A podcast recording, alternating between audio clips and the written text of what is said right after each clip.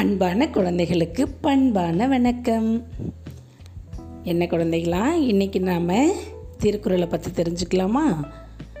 அறநூல்களில் மிக மிக முக்கியமான ஒரு நூல் நமக்கெல்லாம் ஒரு வழிகாட்டியான ஒரு நூல் அப்படின்னா நம்ம திருக்குறளை சொல்லலாம் இன்றைக்கு நாம் தினம் ஒரு திருக்குறள் அந்த தலைப்பில் முதல் குரலை இன்றைக்கி நாம் பார்ப்போம் சரியா சரி குழந்தைகளா நான் சொல்கிறது நல்லா உத்து நோக்கி பின்னாடியே சொல்லணும் சரியா உள்ளுக்குள்ளே சொல்லி பாருங்கள் வாய் விட்டு சொல்லுங்கள்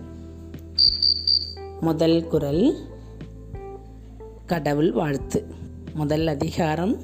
கடவுள் வாழ்த்தில் முதல் குரல் எந்த ஒரு நாம் செயலை செஞ்சாலும் முதல்ல நாம் கடவுளை இறைவனை வணங்குவோம் இல்லையா எந்த மதத்தை சார்ந்தவராக இருந்தாலும் அவர்களுடைய கடவுளை இறைவனை வணங்குவார்கள் அதை தான் நம்ம வள்ளுவரும் செஞ்சுருக்கார் அந்த கடவுள் வாழ்த்துன்ற அதிகாரத்தை முதல் பகுதியாக வச்சு அதில் முதல் குரலை நம்மளை என்ன சொல்லியிருக்கார் நமக்காக அப்படின்னு பார்ப்போமா அகர முதல எழுத்தெல்லாம் ஆதி பகவன் முதற்றே உலகு என்னப்பா பின்னாடி சொல்கிறீங்களா அகர முதல எழுத்தெல்லாம் ஆதி பகவன் முதற்றே உலகு சரியா இன்னும் கொஞ்சம் வேறு மாதிரி சொல்லட்டுமா அகர முதல எழுத்தெல்லாம்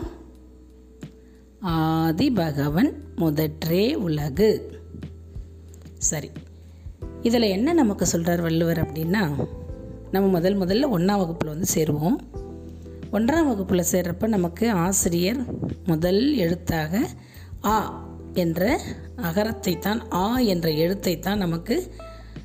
கையை பிடிச்சி நம்ம விரலை அழகாக தொட்டு பார்த்து அந்த விரல் மூலமாக நமக்கு எழுத பழகுவாங்க சரியா அப்போது நாம் தமிழ் எழுத்துக்களை கற்பதற்கு முன்னாடி முதல் எழுத்தாக எதை நாம் கற்கிறோம் ஆ இதுதான் உயிர் எழுத்து ஆ என்ற உயிர் எழுத்தை முதன் முதலில் நாம் கற்கிறோம் அப்போ எல்லா எழுத்துக்களுக்கும் முதல் எழுத்தாக ஆ என்ற எழுத்து விளங்குகிறது அதுபோலத்தான் உலகில் உள்ள அனைத்து உயிர்களுக்கும் இந்த உலகத்தில் உள்ள அனைத்து உயிர்களுக்கும் ஓரறிவு ஈரறிவு மூன்றறிவு நான்கறிவு ஐந்தறிவு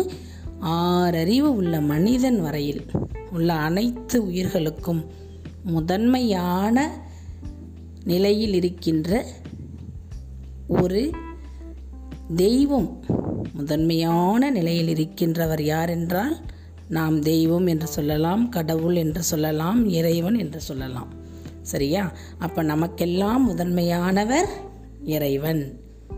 எழுத்துக்களுக்கெல்லாம் முதன்மையானது ஆ என்ற எழுத்து என்பது போல் அனைத்து உயிர்களுக்கும் உலகில் உள்ள அனைத்து உயிர்களுக்கும் முதன்மையாக விளங்கக்கூடியவர் இறைவன் ஒருவனே என்று வள்ளுவர் கூறுகிறார் சரியா குழந்தைகளா உங்களுக்கு அந்த பொருள் விளங்குச்சா சரி இன்னைக்கு இந்த குரலும் பொருளும் நீங்கள் படித்து மனப்பாடம் பண்ணிடணும் சரியா நன்றி